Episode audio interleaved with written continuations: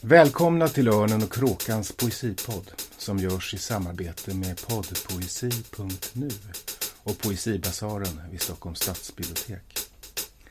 I den här podden samtalar kritiker, poeter och andra om aktuell poesi. Och så läser vi dikter förstås. Esaias Tegnér, Det eviga. Väl formar den starke med svärdet sin värld.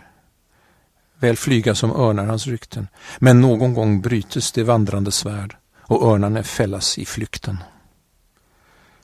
Vad våldet må skapa är vanskligt och kort. Det dör som en stormvind i öknen bort. Men sanningen lever.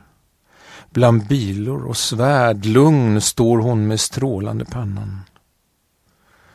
Hon leder igenom den nattliga värld och pekar alltjämt till en annan.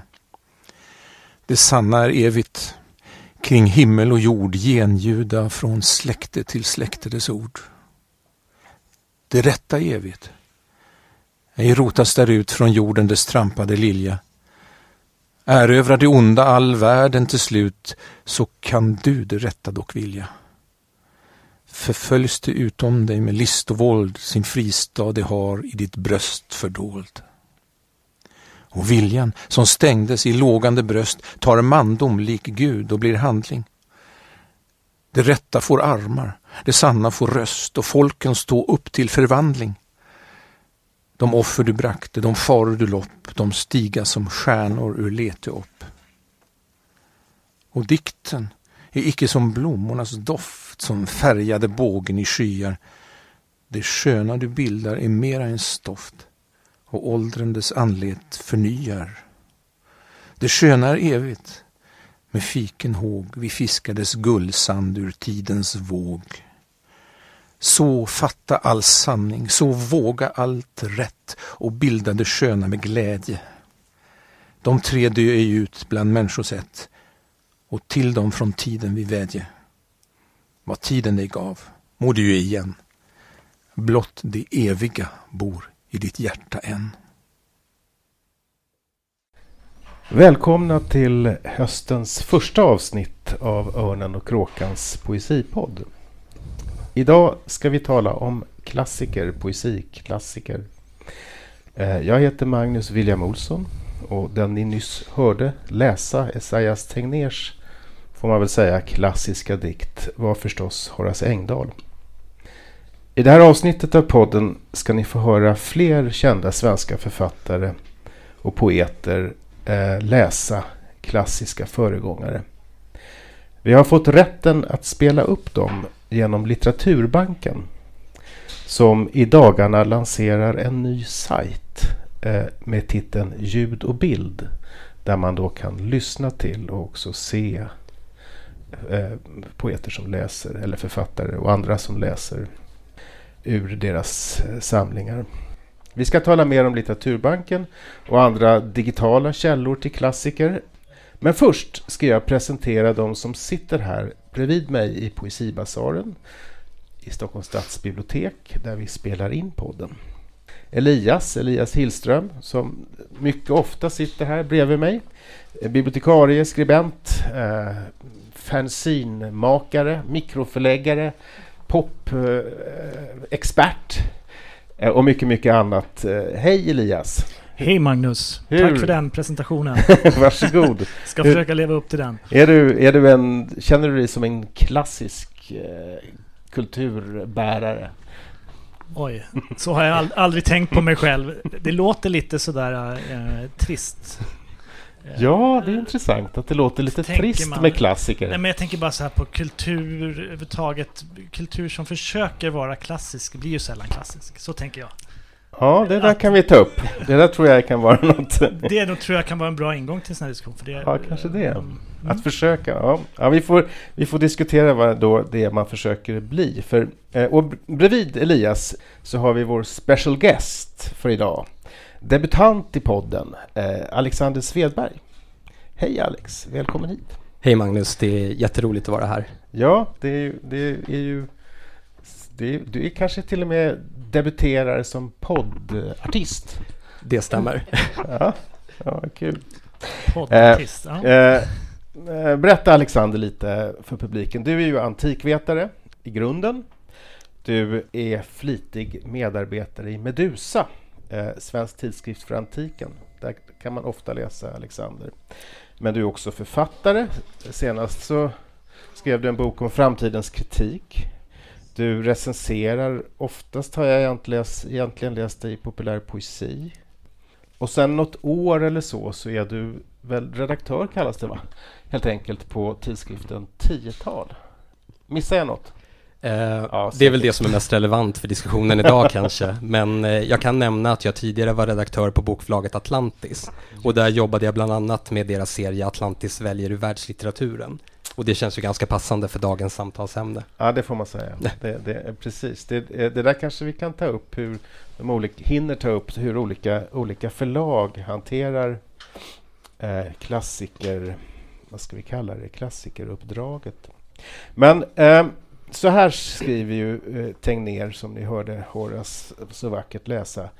Det sköna du bildar är mera än stoft och åldern dess anlet förnyar. Det sköna är evigt. Med fiken håg vi fiskar dess guldsand ur tidens våg. Och det där kan man ju på ett sätt, ur det där kan man läsa en, en uppfattning kanske om det klassiska. Eh, livet är kort, konsten är lång, evig rent av. Va? Va, vad säger ni om en sån eh, klassiker? Eh, ett sånt klassikerbegrepp begrepp idag. Vad, är, vad, vad tänker ni, vad är en klassiker idag? Evigt är ju alltid svårt att säga någonting om. Men eh, eh när man läser några av de här böckerna vi kommer att prata om sen, nyutgivna eller nyöversatta klassiker som presenteras på ett bra sätt så känner man ju verkligen att man kan få en hisnande känsla. Texter som känns alldeles nya och kan vara tusen år gamla eller några hundra år gamla. Att, så, så tänker jag. Mm. Vad Ehm, säger du? Ja, alltså klassikerbegreppet det är ju inte helt oproblematiskt. Som, som antikvetare så diskuterar vi ju ganska ofta om texterna vi läser, om de bara kan tyckas ha en kontinuitet på ytan och vilka föreställningar eh, som fanns kring de här texterna som är djupt kontextbundna och som inte liksom delar, Mm. ja, som inte stämmer överens med hur vi Men, men skulle låt kunna oss, läsa ska vi börja texterna lite och idag. tänka på vad, hur, hur tänkte man sig? Klassikus eh, Mm. eh, betyder ju någon mening bes, någonting bestående. Alltså någonting som, är, som består i någon mening. Eh, eh, och, och det finns ju det här momentet som också Tegnér tar upp i sin dikt. Att, att, eh, eh, att, det, att klassiken förnyar sig hela tiden. Den regenererar eh, helt enkelt sig i någon mening. Och det där är, det är ju ett element. Är det, är det ett element som är relevant idag? Ja, det, det tänker jag att den kan... eh, När vi läser nu, vi kommer säkert prata om Walt Whitman som jag har läst lite grann då som... eh, Det är omöjligt för mig att veta hur man uppfattade honom för 150, nästan 200 år sedan men idag så... så säg, alltså det säger oss någonting. Det känns som att texten är nya, den har, har relevans och ger oss en, Mm. någonting idag. Mm. Som, som man kan ana kanske inte fanns för 100 år sedan. Att han Mm. fortsätter att vara relevant på nya sätt, för nya läsare i nya...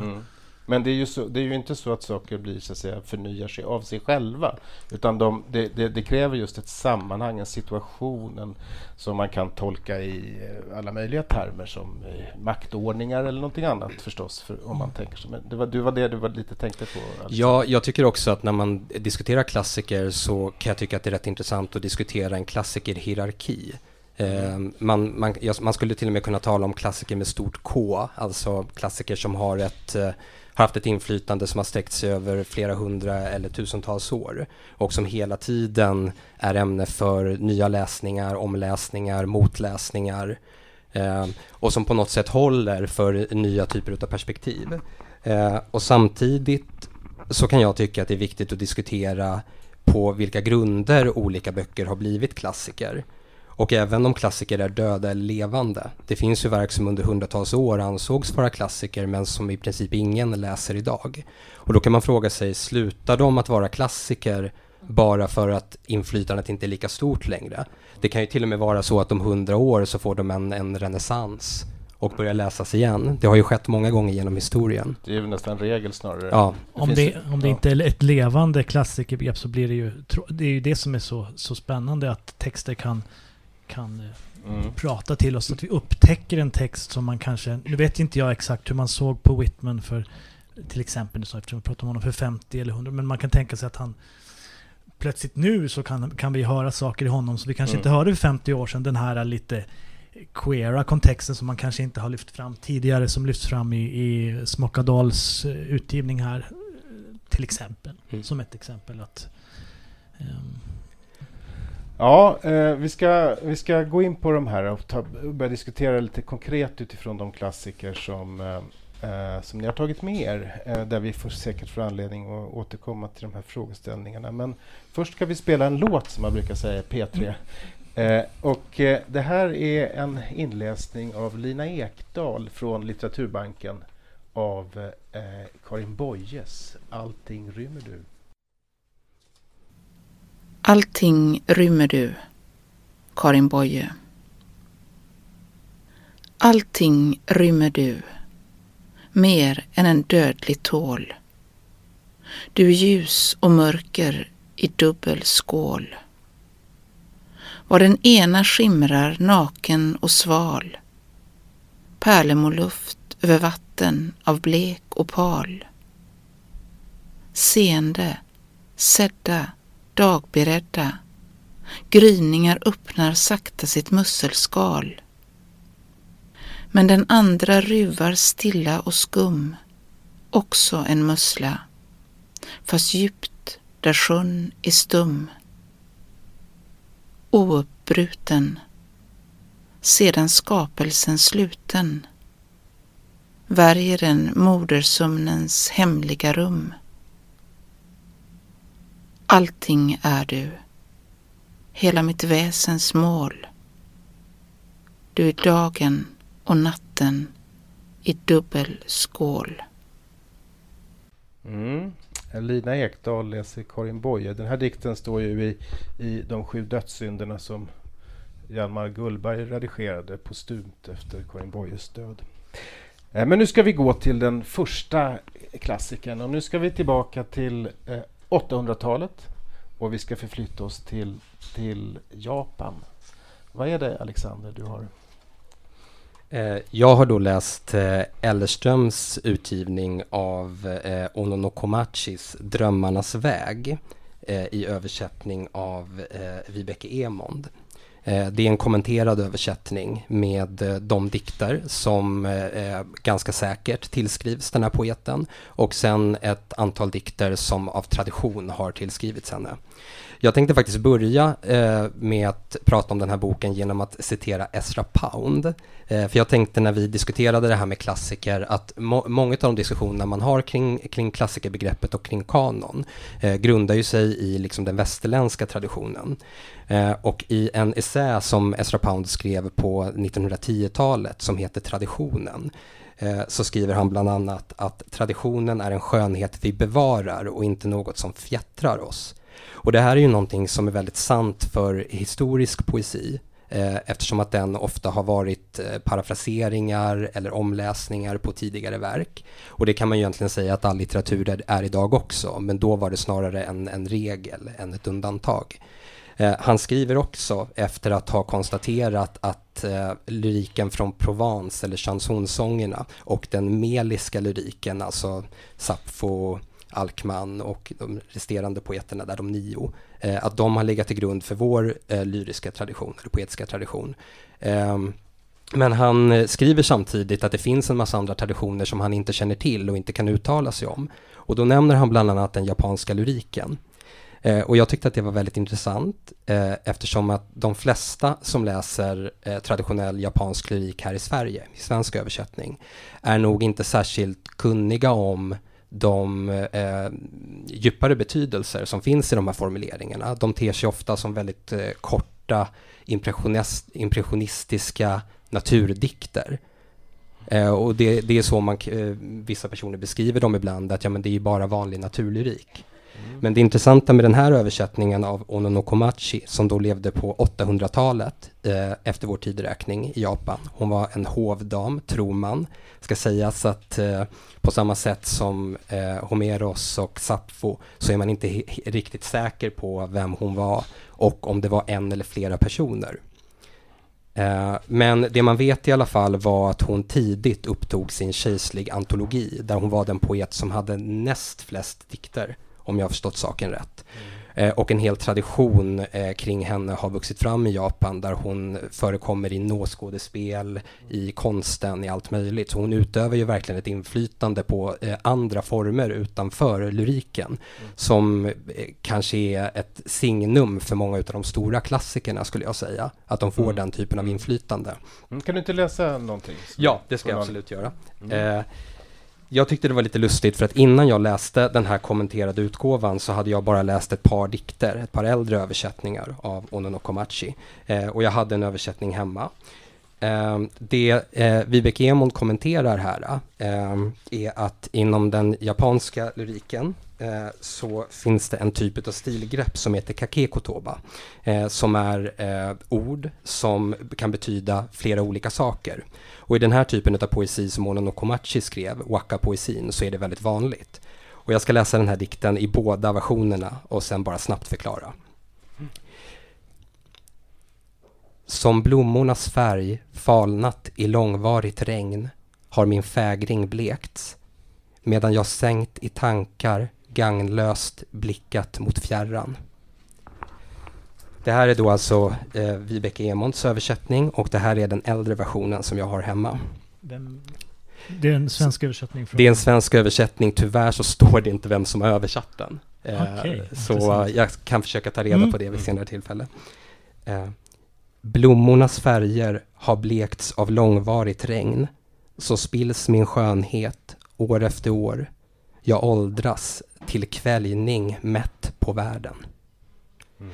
Och där hör ni ju att de avslutande raderna är väldigt olika mm. mellan de här två versionerna. Och där förklarar Emond väldigt intressant att eh, originalverbet här, furu, kan läsas som regnets fallande, men också som åldrande och att finnas kvar i världen. Mm. Så det här är ju någonting väldigt intressant med den här typen av poesi, att det går att tolka på så många olika sätt. Och det, där det tycker jag att det är intressant. Nu pratar vi om vidarespridningen av, mm. av hur någonting blir klassiskt genom att eh, eh, förnyas på olika sätt. Och ett sätt som, som eh, klassiker förnyas på det är ju dels interpretativt när man läser upp dem och förstår dem på annat sätt eller tolkar dem i andra sätt. Men ett annat sätt är just översättningar hur, hur, jag tänker på Shakespeare till exempel, för att ta ett västerländskt paradexempel och alla de olika översättningarna. Det är inte bara så att man sätter upp Shakespeare på väldigt olika sätt, utan man översätter honom också i väldigt olika... Det, det, det är ju intressant att det nästan kan bli det sägs att det kan vara lättare för en svensk att ta till sig Shakespeare än en engelsman för att vi får nya översättningar. Att det ja. kan, kan vara också lättare att ta till sig Comanche än en Tegnér eller någonting. För man, här får man en, en ny översättning. Det, ja. Alltså, ja. Jag, jag, tycker jag kan uppleva det ofta så. Jag vet inte om det stämmer. Och översättningar är ju ofta en... så, så, starkt relaterade till, den, till deras tillkomsttid. Ja. Alltså. Så att de blir nästan alltid någon slags eh, eh tolkning utifrån samtiden på, på, på ett intressant sätt. Mm. Men jag tänker på Ono no Komachi. Eh, finns det i Japan som är så högteknologiskt. Finns det, finns det, tror du att det finns ett arkiv? Ett digitalt arkiv? Det måste jag erkänna att jag faktiskt inte känner till om det finns, men det skulle förvåna mig om det inte existerade med tanke på hur duktiga de är på eh, digitalisering överlag. Ja. ja. Det finns ju en väldigt eh, stark samtida eh, rörelse i Japan kring digitalpoeter, så jag har svårt att tänka mig att de inte skulle mm. digitalisera sin äldre poesi. Man får googla lite. Man kanske måste kunna japanska. Jag vet inte.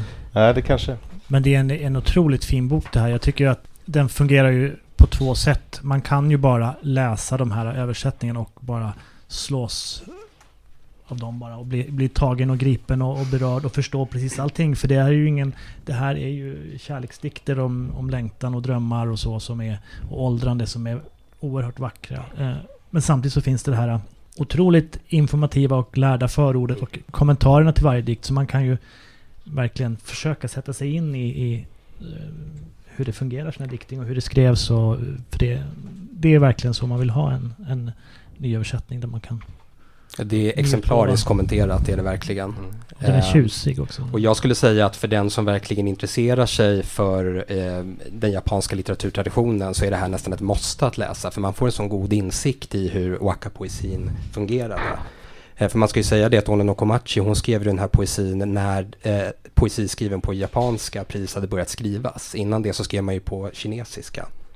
Det blir ett bra komplement till den här eh, gigantiska tjocka Basho-boken som kom förra året. Eh, den här är lite lättare att bära med sig i, i fickan. Eh, De, det, så fungerar det ju ofta med nyutgåvor. Man, man relaterar dem till, till böcker som har kommit förra eller förra, förra året som från samma språkområde eller samma och så bildar Och en lite slags... grann öppnar sig då den här traditionen. Den japanska litteraturhistorien öppnar sig för mm, läsa. Som eh, Ezra Pound. Mm. Eh, eh, begreppet tradition är intressant överlag. För det är intressant, de här förorden är ofta, man pratar ju inte ofta om dem, men det känns som att det är den typ av litteraturhistoria som verkligen lever, som, man, som läsarna läser och Mm. de böckerna som hamnar på G på biblioteket, nu är det kanske inte så jättemånga, men där man skriver om japansk, de lånas inte ut så ofta, men här får man det i anknytning till texten. Jag tror att det är en, det är en litteraturhistoria som, som folk tar till sig. Absolut, jag känner att jag snabbt bara måste ta upp när vi är inne på Ono no Komachi Mm. att eh, inom den japanska lyriktraditionen så är det också väldigt vanligt att kvinnor skriver poesi. Som att det var de som var- de var verksamma vid hovet och de hade tid över för att skriva det här. Vi har ju, det här är inte strikt taget poesi, men vi har ju Shonagons Kuddboken och sen har vi även berättelsen om eh, Genji som är en utav, ett av de främsta japanska verken. Som nu kan jag för mitt liv inte komma på vad författaren heter, men det är en kvinna i alla fall. Mm. Det är Ellerströms tror jag som har gett ut alla de här Just det, under de just det. senaste Ja, den har 10-20 ju- åren. De Ja, eh, nu tar vi en låt. Det, det är Gila Mosaed som läser Geijer. Natthimlen Erik Gustav Geijer. Ensam jag skrider fram på min bana Längre och längre sträcker sig vägen. Ack, ut i fjärran döljs mitt mål. Dagen sig sänker Nattlig blir rymden Snart blott de eviga stjärnor jag ser. Men jag ej klagar flyende dagen. Ej mig förfärar stundande natten. Ty av den kärlek som går genom världen. Föll och en gnista in i min själ. Ja, även om det är mycket, mycket skilt från Ono Lokomachi så, så är, tycker jag den där Geijer-dikten eh, eh, rymmer de här elementen. Det är natthimlen och stjärnorna som, som mycket väl vars, de elementen skulle mycket väl kunna, kunna förekomma i den här, i den här poesin. Jag tänkte eh, det här med, med eh, digitaliseringen och vi måste nästan komma in på det innan vi tar oss an allt annat. Alltså, idag är ju eh, så otroligt mycket klassiker tillgängliga digitalt. Och det har ju förändrat, tänker jag, vår föreställning om vad, vad en klassiker är. Alltså, jag tänker förstås, ja, vi pratade om litteraturbanken där, där ju en stor del av den svenska klassiska litteraturen är tillgänglig och finns tillgänglig. Det finns många Perseus eh, eh, eh, Classical Library som är en helt fantastisk resurs om man är intresserad av antik eh, litteratur. Eh, eller Emily Dickinson-arkivet där alla hennes faksimilerna på alla hennes handskrifter finns tillgängliga att läsa. Vad, vad, vad, vad, har- vad, vad, har, vad, vad har digitaliseringen gjort för klassiker? Begreppet och vårt, för vårt förhållande till klassiker? tror jag. Jag, jag kan eh, säga någonting om det. Eftersom jag är bibliotekarie och jobbar här på så känner jag att det är verkligen någonting. Där har vi ett arbete att göra. För de här eh, fantastiska arkiven. Whitman finns det ju också ett arkiv. Eh, vi måste jobba med dem på biblioteken och lyfta fram dem och visa att de finns. Och eh, fundera tillsammans med våra låntagare hur man kan använda dem. Eh, för det är ju jag vet inte om det är yngre människor har lättare för det eller om det är ovana eller om man hamnar då googlar in på Dickinson-arkivet eller Whitman-arkivet någonting. Var ska man börja? Hur gör man? det, det, det är kanske också att de här arkiven måste fundera på användarvänlighet. Ett, jag använder ofta Poetry Foundation. Mm. Deras hemsida som är ju fantastisk om man nu är intresserad framförallt av engelskspråkig lyrik. Men det finns ju annan också. Där, där det presenteras på ett bra sätt. Och det känns som att det är användarvänligt. Men Mm. än så länge känns det ju som att nyutgåvor av, av böcker är avgörande för att vi ska börja diskutera böckerna fortfarande. Mm. Fast ändå är det ju så att texterna. man liksom, jag menar, eh, arkiven eller nätet är ju alltid en, eller Google är ju alltid en medläsare när Ja, man, när man absolut. läser. Det också när man sitter och läser pappersböckerna så, Ja, ja. så sitter man hela tiden och, och kollar upp och, och förhåller sig till och kanske eh, det, är en slags eh, Eh, det är en horisont kanske. Eller hur ska man tänka på det? Den här digitala resursen som finns när man, i, i det personliga förhållandet till en klassiker. Vad tänker du Alexander? Hur, har du, hur använder du i, dig- i arkiven? Jag använder ju digitala arkiv eh, frekvent. Eh, när jag skrev framtidens så var det bland annat Loeb eh, Classical Library var ju väldigt viktigt för mig för att kunna få tag på översättning av grekisk lyrik och eh, liknande. Men eh, vad gäller eh, det sven- eh, i Sverige, eh, digitaliseringen av eh, klassiker, så kan jag tycka att det är någonting där i känslan för eh, estetik och formgivning som inte riktigt har gått över i digitaliseringen. Eh, till exempel Svenska Akademins klassikerutgivning som är ett fantastiskt projekt där de eh, laddar upp pdf-er eh, av, av de här klassiska verken på sin hemsida och man kan ta ner och läsa dem. Det är ju en otrolig resurs. Eh, men, eh, och det här kan kanske låta ytligt, men jag tycker att estetiken kring formgivningen är en otroligt viktig del av läsupplevelsen. Både vad gäller hur marginalerna ser ut, hur omslaget ser ut. Det är en stor del av läsupplevelsen. Eh, och jag tror att man måste applicera det på hur man formger de här digitala arkiven också. Så att det inte bara blir enkelt att läsa där, utan också en njutning. Har du sett eh, Svenska litteratursällskapet i Finlands? Eh, de, de har ju Henry Parland-utgivningen Mm. exempel. Den tycker jag är ganska eh, vacker. Ja, jag, jag kollade upp den inför det här för att jag hade faktiskt inte tittat på det tidigare. Och jag måste säga att det, den var exemplarisk i jämförelse med eh, flera andra digitala resurser som finns där ute. Mm. Man tänker att det är, hur länge har den här typen av digitala arkiv funnits? 10, 20, kanske 30, möjligen 40 år. Alltså det är så otroligt liten tid att vi, vi har inte lärt oss hur man ska, hur man ska formge och hur man ska läsa den här typen. Mm. Böcker har vi hållit på med ett Mm. tag nu. Eh, Det är ju på något sätt, jag tycker att jag, om, man, om man håller på och arbetar med litteratur, som vi ju gör allihopa, då har man ju, jag är helt enkelt, ja, men jag använder digitala resurser enormt mycket i mitt arbete. Men det kanske om man är, om man är så att säga, om det nu finns något sånt som är en vanlig läsare, om man är intresserad av att läsa, då, då, då undrar jag om det, då kanske det som, det som du säger Alexander, att det, att det inte är lika Jag tycker man, man som bibliotekarie träffar man ju väldigt många så kallade vanliga läsare. Såklart Mm. finns det ju inga vanliga läsare men det är väldigt sällan man hör att folk läser från litteraturbanken och så. Det som har kommit är ju e-böcker och det, har- det har väl börjat slå bland de så Mm. kallade vanliga läsarna. Men Mm. litteraturbanken glöms ofta bort.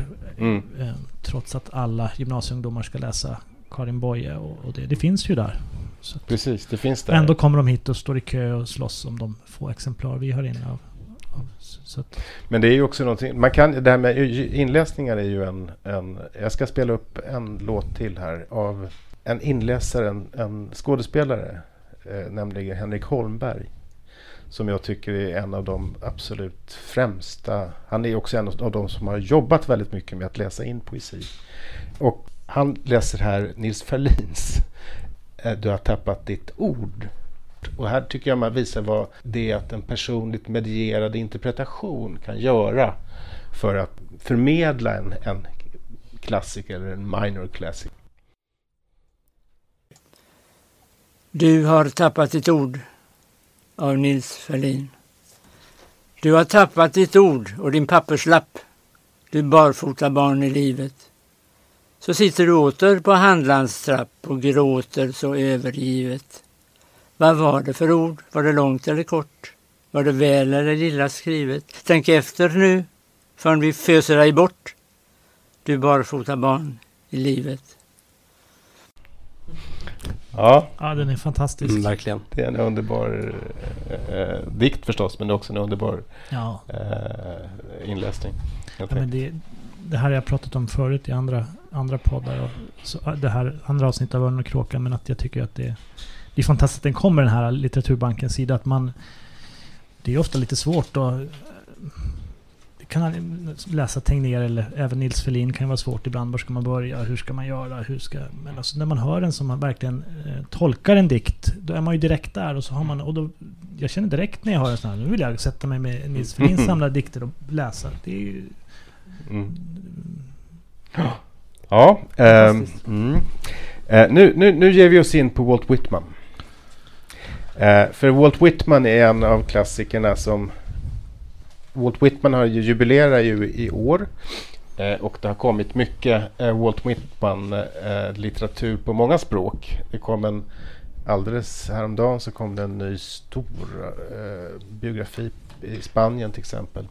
Förstås över hela världen så, så ges det ut. Och i Sverige har det getts ut en del böcker också. Och Elias, du får leda ja, oss in i detta. Det har ju då kommit eh, tre böcker i år och även en förra året var det tror jag. Då kom hans dagböcker på Elströms utvalda dagar, översatt av Gunnar Harding. Och han följde i år upp detta med eh, översättning av några av hans längre dikter då, några av hans mer kända och även några andra. Jag hör Amerika sjunga, en liten utgåva. Och man kan lyssna på inläsningarna på poddpoesi. Det gör man gärna när det är Harding som läser tycker jag och översätter. Han har ett ett bra gung i sina läsningar och sin översättning. Eh, och sen har det kommit två stycken jättefina utgåvor på Smockadoll förlag. Tjusiga. En turkos och en röd. Eh, jag vet inte om det kommer komma flera. Det är del 1 och del 2 i Whitman-utgivningen. Första heter Brooklynfärjans överfärd. Dikt och hågkomster. Där han fokuserar på en liten, eller liten, en dikt ur uh, Leaves of Grass då. Uh, Whitmans samlade dikter. Uh, och han gör det och översätter den och kommenterar översättningen och kompletterar det med ett långt förord och massor av bilder och även ett urval av eh, artiklar och eh, översättningar av Whitmans anteckningsböcker. Eh, sen kom det också en alldeles nyss här, del två då, Kamratskapskärlek. Heter den. På omslaget ser man Whitman med en ung manlig bekant sitter på en häst här. Hästkärra. Hästkärra, precis. eh, och även den boken har ett långt förord där han lyfter fram andra delar av, av eh, Whitmans författarskap och liv. Mycket bilder. Och det är ett urval av översättningar av några delar av Leaves of Grass. Och det är väl fokus på helt enkelt det, något ord som han hade, kamratskapskärlek. Det är fokus på kärlek och lust och kroppen och ofta lite kortare dikter som eh, jag inte alltid har läst av Whitman som kanske inte har varit översatta till svenska tidigare. Jag vet inte, den översättning som jag läste själv när jag upptäckte Whitman någon gång i tonåren, det var den här sången om mig själv av Aggestam var det som översatte den. Kom någon precis. gång på början av 70-talet eller sådär kanske. Kanske mitten av... Mm. Jag vet inte hur Whitman-översättningen ser ut innan dess. Om det, har, det har aldrig ja. översatts hela Leaves of Grass i alla fall. Den är ju en maffig bok. Men det skulle vara spännande om hela kunde översättas någon gång. Ja. Uh, jag tycker ju att det, det var väldigt roligt att läsa Whitman i de här böckerna. Speciellt den här kamratskapskärlek som jag blev rätt gripen av. Den är, visar på Ja, det, alltså det finns en ömhet i de här kärleksdikterna och de här alltså uttalat tydliga homosexuella kärleksdikterna. I alla fall de här tolkningarna. Som inte alltid lyfts fram så tydligt i, i Whitman tidigare. Det blir mer den här uh, storvulna dikterna. Mm. Och, ja. Vad säger du Alexander? Nej, Whitman för mig, jag har ju jag har inte läst de här nya översättningarna. Jag har läst um, utdrag i Whitman tidigare. Men för mig så har Whitman alltid symboliserat uh, eh, den, här, den här nya liksom strävan att hitta och eh, omanalysera eh, queerklassiker, så kallade queerklassiker. Eh, det här hör väl till det som eh, kritiken och eh, forskaren Harold Bloom kallar för förtrytelsens skola. Det vill säga personer som vill eh, ifrågasätta och omtolka det, det klassikerkanon som vi har haft tidigare. Eh, det är ju någonting som jag tycker är väldigt viktigt eh, som queerperson själv. Att, eh, att vi faktiskt gör läsningar som inte har tillåtits i tidigare offentligheter. Det är någonting som jag tycker är otroligt viktigt och jag tycker att det är en del av att omdefiniera klassikerbegreppet. Att verk som tidigare har hyllats på andra grunder nu kan få en ny reception baserat på aspekter av, av de här verken som tidigare inte har lyfts fram, som du sa tidigare. Ja, det är ju, det är Eller kanske aktualisera klassikerbegreppet. Absolut. Eh, Att det liksom gör klassikerbegreppet meningsfullt i någon mening igen. Ja, för jag tycker ändå att det känns som att när man läser vad, vad stora författare har skrivit om klassikerna och varför man ska läsa dem, så verkar ändå många vara rörande överens om att klassikerbegreppet är någonting som man hela tiden diskuterar och eh, om kontextualiserar. Och att eh, en, klassiker, en, en riktigt stor klassiker är en bok som håller för den typen av diskussioner. För den har så pass många bottnar och ett sånt djup att det går att genomföra olika typer av läsningar. Och Walt Whitman är väl kanske ett strålande exempel på det inom den amerikanska litteraturtraditionen. Absolut, och han har ju varit läst eh, eftersom han har varit så betydelsefull, inte bara för den amerikanska poesin under 1900-talet framförallt. Eh, under modernismen så har han ju också lästs eh, i enlighet med de eh, estetiker och ideologier som har rått. Mm. precis, kan det är det säga. som känns så roligt med den här utgåvan. Att det är Precis, man tänker den här vitalistiska eh, Whitman som, väldigt som, manlig. Ja, som är väldigt liksom, heterosexuell i sin... Liksom, eh, och så upp, upp, upptäcker man här att det finns en helt annan sexualitet som i, ligger i öppen dager och som, som kan komma fram just därför eh, att det är en, en klassiker eller eh, låter sig Mm. läsas som en klassiker. Jaha. Om man läser de här väldigt informativa förorden av eh, Christian Christian Karlsson. Karlsson heter han ja, som har Smokadoll och som har gjort översättningarna så, så är det ju tydligt att det här var någonting som folk kände till och folk pratade om och så men eftersom det var olagligt och så, så var det ingenting som man skrev ner någonstans. eh, Sina eh, kärleksförhållanden till andra män och, och så. eh, Och han var väl rädd att hamna att det skulle hända på samma sätt som Oscar Wilde. Nu kanske det var lite efteråt Mm. men han, han var ju lite tydligare och han hamnade i finkan. Så de, Mm. det är, f- det är roligt att de beskriver hur de, när de träffades, så där Oscar Wilde var i USA. Whitman och Oscar Whitman Wilde. och Oscar Wilde, Ja. precis. Eh, Samtida, verkligen. Man Mm. tycker man... s-? Ja. Ja, Du sa jubileum för Walt Whitman. Är det 100-årsjubileum då? 200 år. Han föddes eller så? 200 år skulle han ha 200 år fyllt, han- Mm.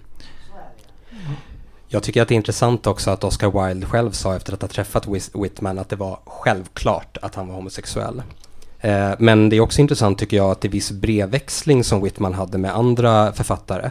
Eh, Så nu kommer inte jag ihåg vem det var, men det var någon som under väldigt lång tid åtminstone försökte få honom att i skrift erkänna då att det handlade om den typen av kärlek i de här dikterna.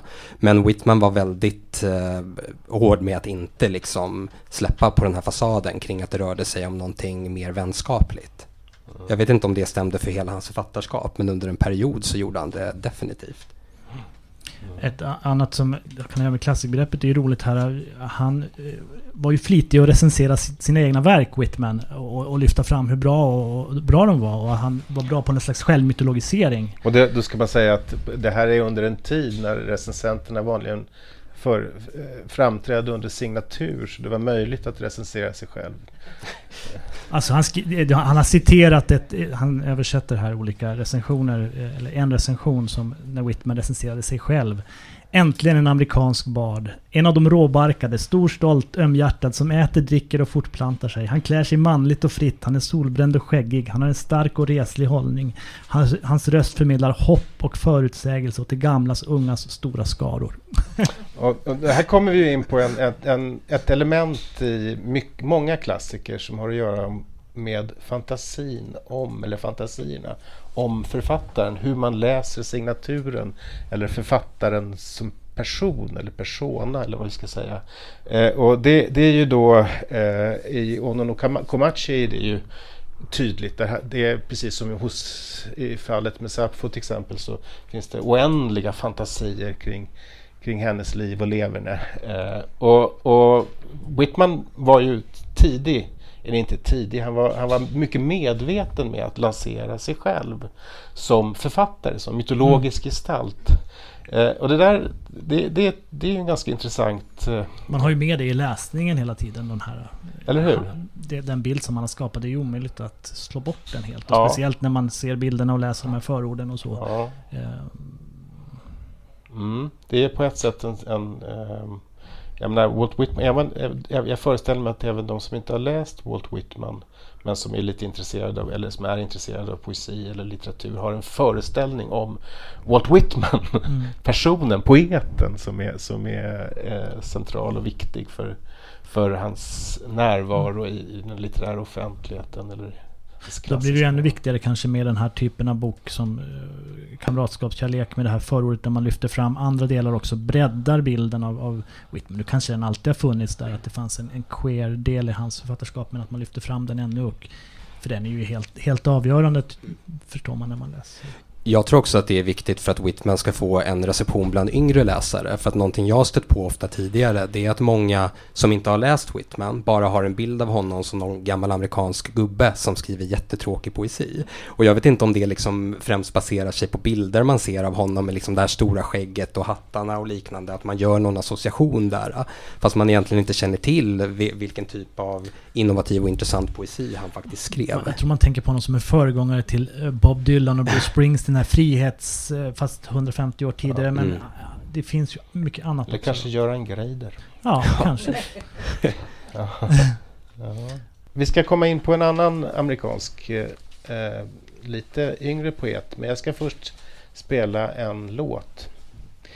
Det här är en svensk poet som det har spekulerats oändligt mycket om eh, hans biografi.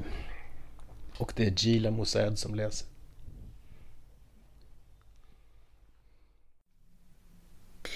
Resa Amanda, jag skall. Erik Johan Stagnelius. Resa Amanda, jag skall till aldrig skådade länder. Dödens omättliga hem, icke du följer mig dit. Ej vid dess kopparport jag din hand skall trycka till avsked.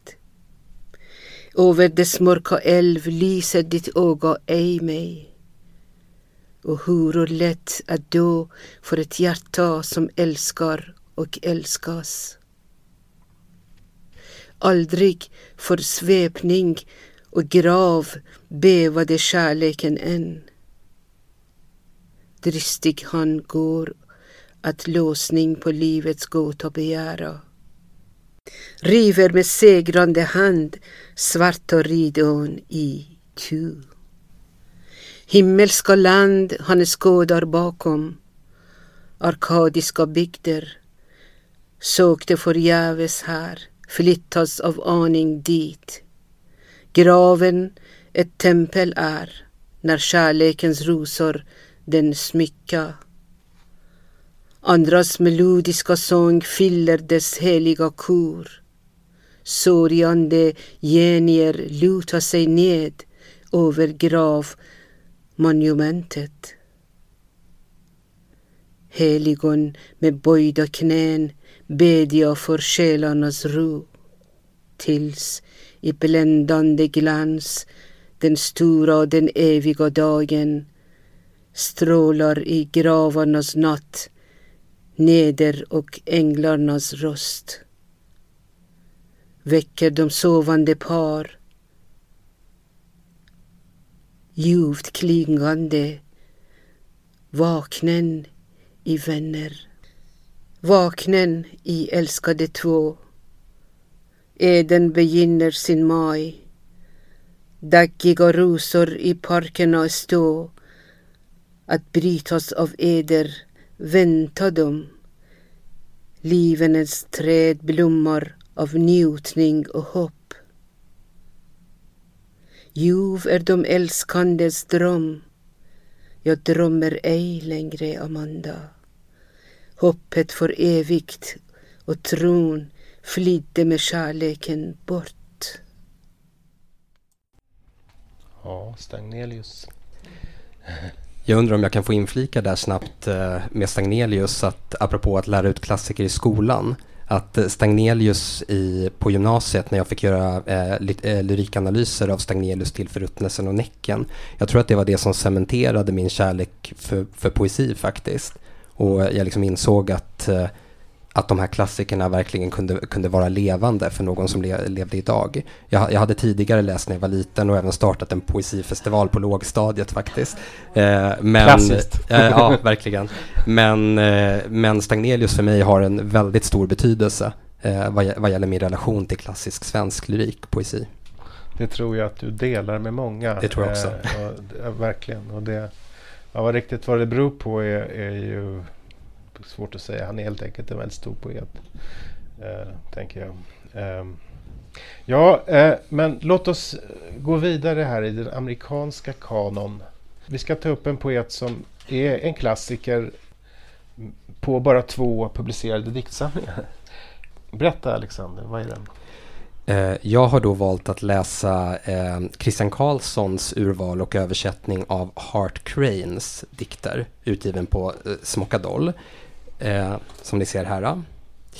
Eh, och det Christian Karlsson har gjort som jag förstår det från hans förord är att han har under väldigt lång tid eh, läst och tänkt till kring de här dikterna för att Hart Crane var någon som eh, tilltalade honom väldigt mycket på avstånd under, under ungdomen och som han sen har kommit att djupdyka i. Så att, som jag har förstått är det här ett ganska långtgående projekt att översätta de här dikterna.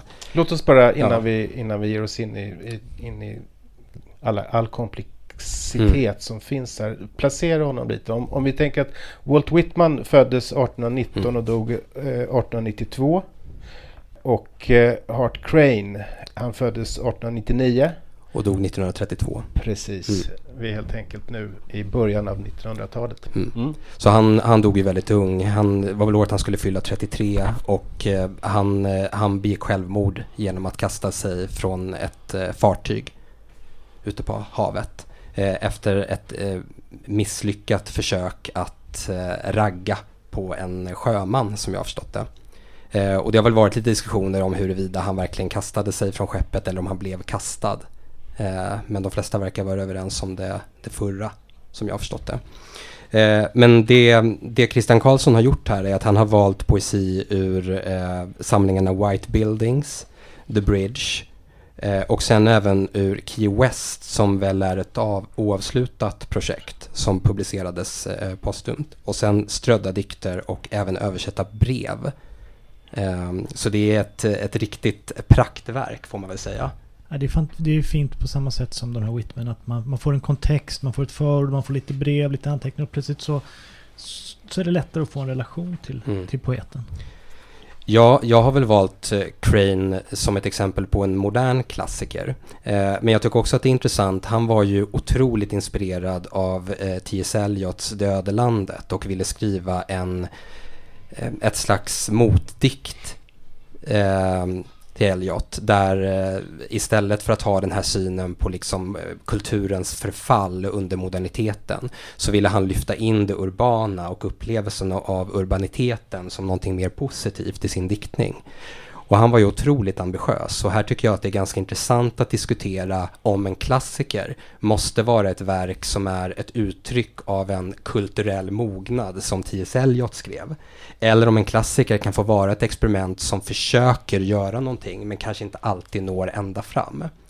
För att om det är någonting man kan säga om receptionen av Crane så är det att han är otroligt eh, omdiskuterad bland kritiker. Under sin egen levnad så var, ju, eh, var det en ganska ljum, ljummen reception av hans diktning och han skrev ju också ofta brev tillbaka till kritikerna och förklarade varför de hade fel. Mm. Just det. Och han har, jag tänker på eh, det, det som Alexander refererar till är ett, ett tal som T.S. Eliot höll till eh, eh, Vergilius-sällskapet i London tror jag, 1944. Mm.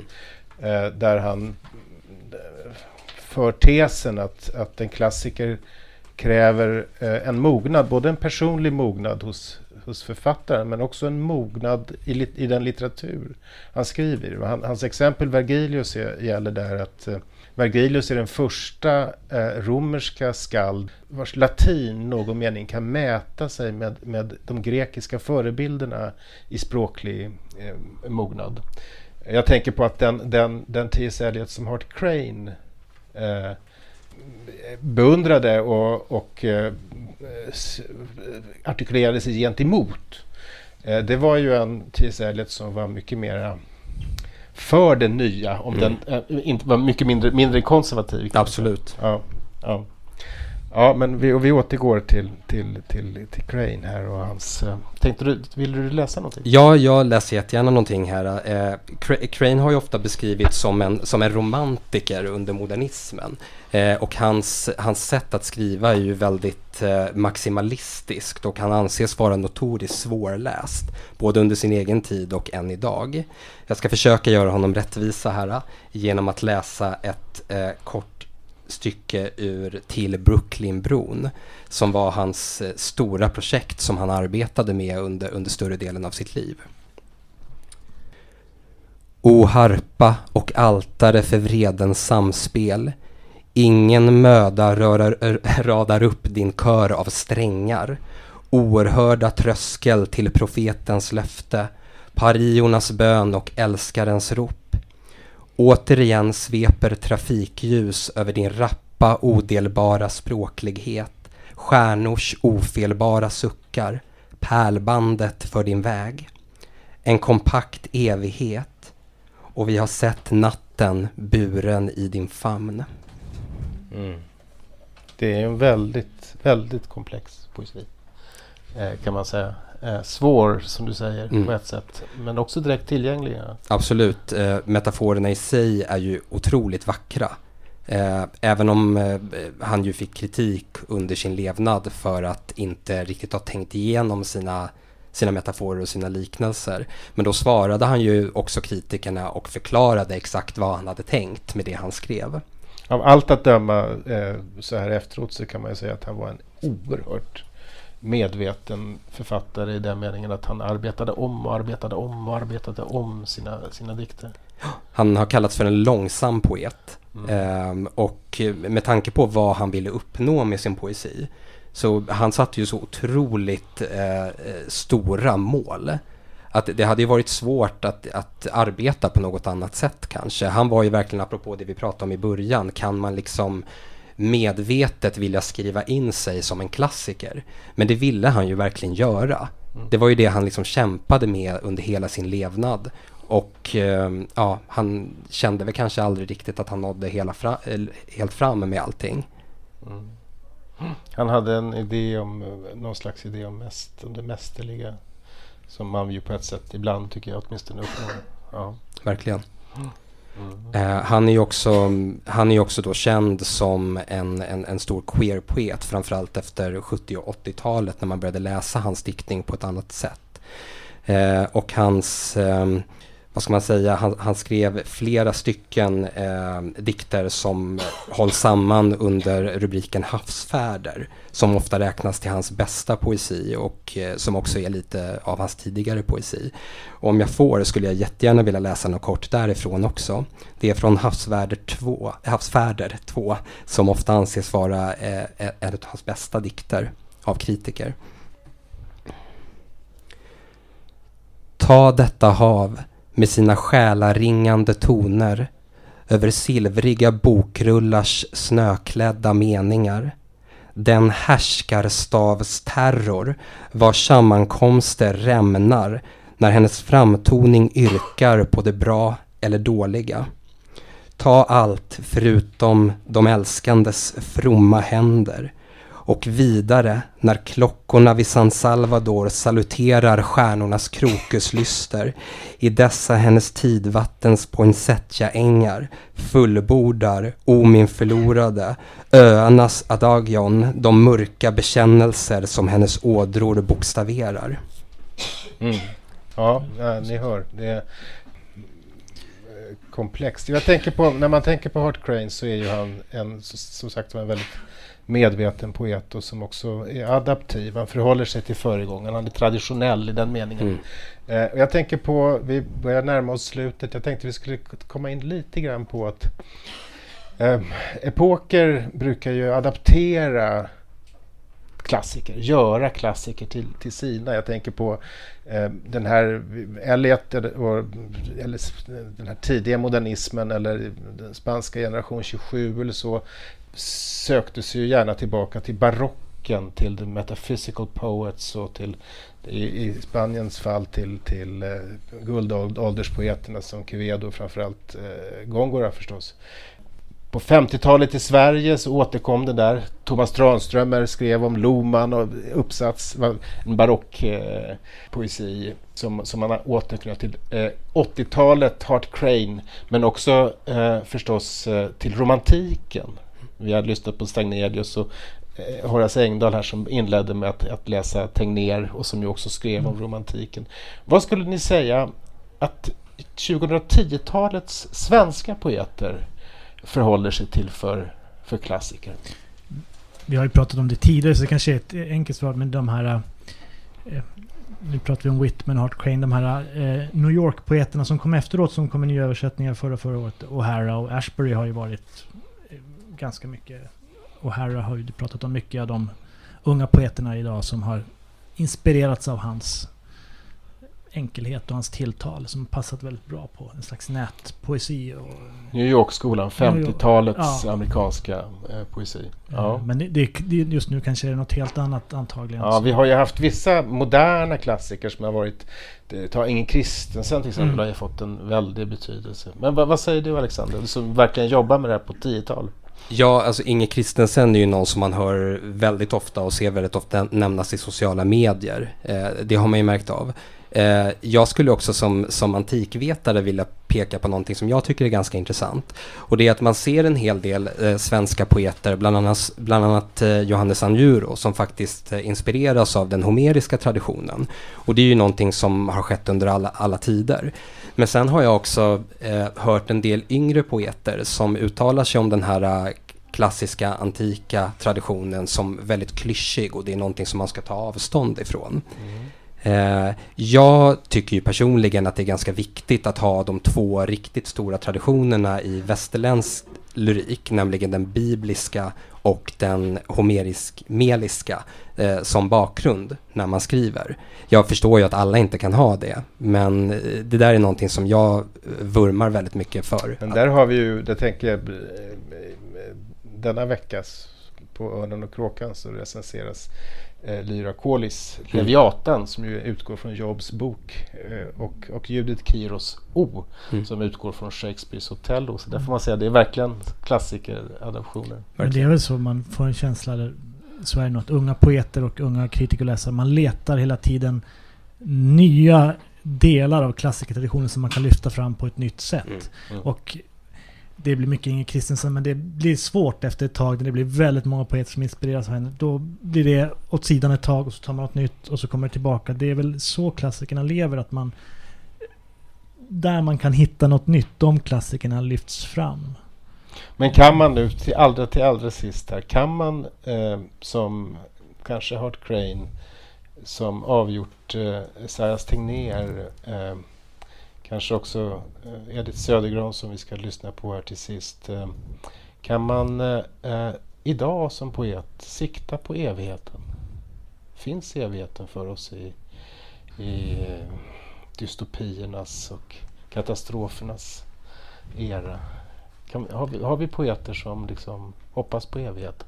Det är ju intressant. Hur skriver vi om, om, om vi tänker att jorden går under om, om hundra år? Det är ju inte jättekontroversiellt att säga det idag. Hur skriver vi en annan typ av poesi då? Den... Ja, finns det några klassiker då? Mm. Om, om, om världen går under om hundra år? Hoppas böckerna finns kvar. Ja, vi kan hoppas på det. Att det dyker, kommer någon från en annan planet och läser Heart Crane då. Ja, ja. Jag tror också, jag, jag, tror att det är ganska intressant om man tittar på en del yngre poeter som är vana vid den här medielogiken som präglar den digitala offentligheten. Så tror jag att det efemära och det flyktiga har lyfts upp på ett sätt som det kanske inte har gjort på väldigt länge. Att eh, den här monumentalismen och den här uh, känslan av det eviga eh, nästan möter motstånd där bland mycket yngre poesi. Som vill ha det här liksom i nuet och någonting som kanske inte är skrivet för, för en evighet. Mm. vilket jag på ett personligt plan kan känna lite ångest inför. För det är ju någonting som är väldigt eh, tilltalande med det eviga och att någonting lever vidare genom andra tider.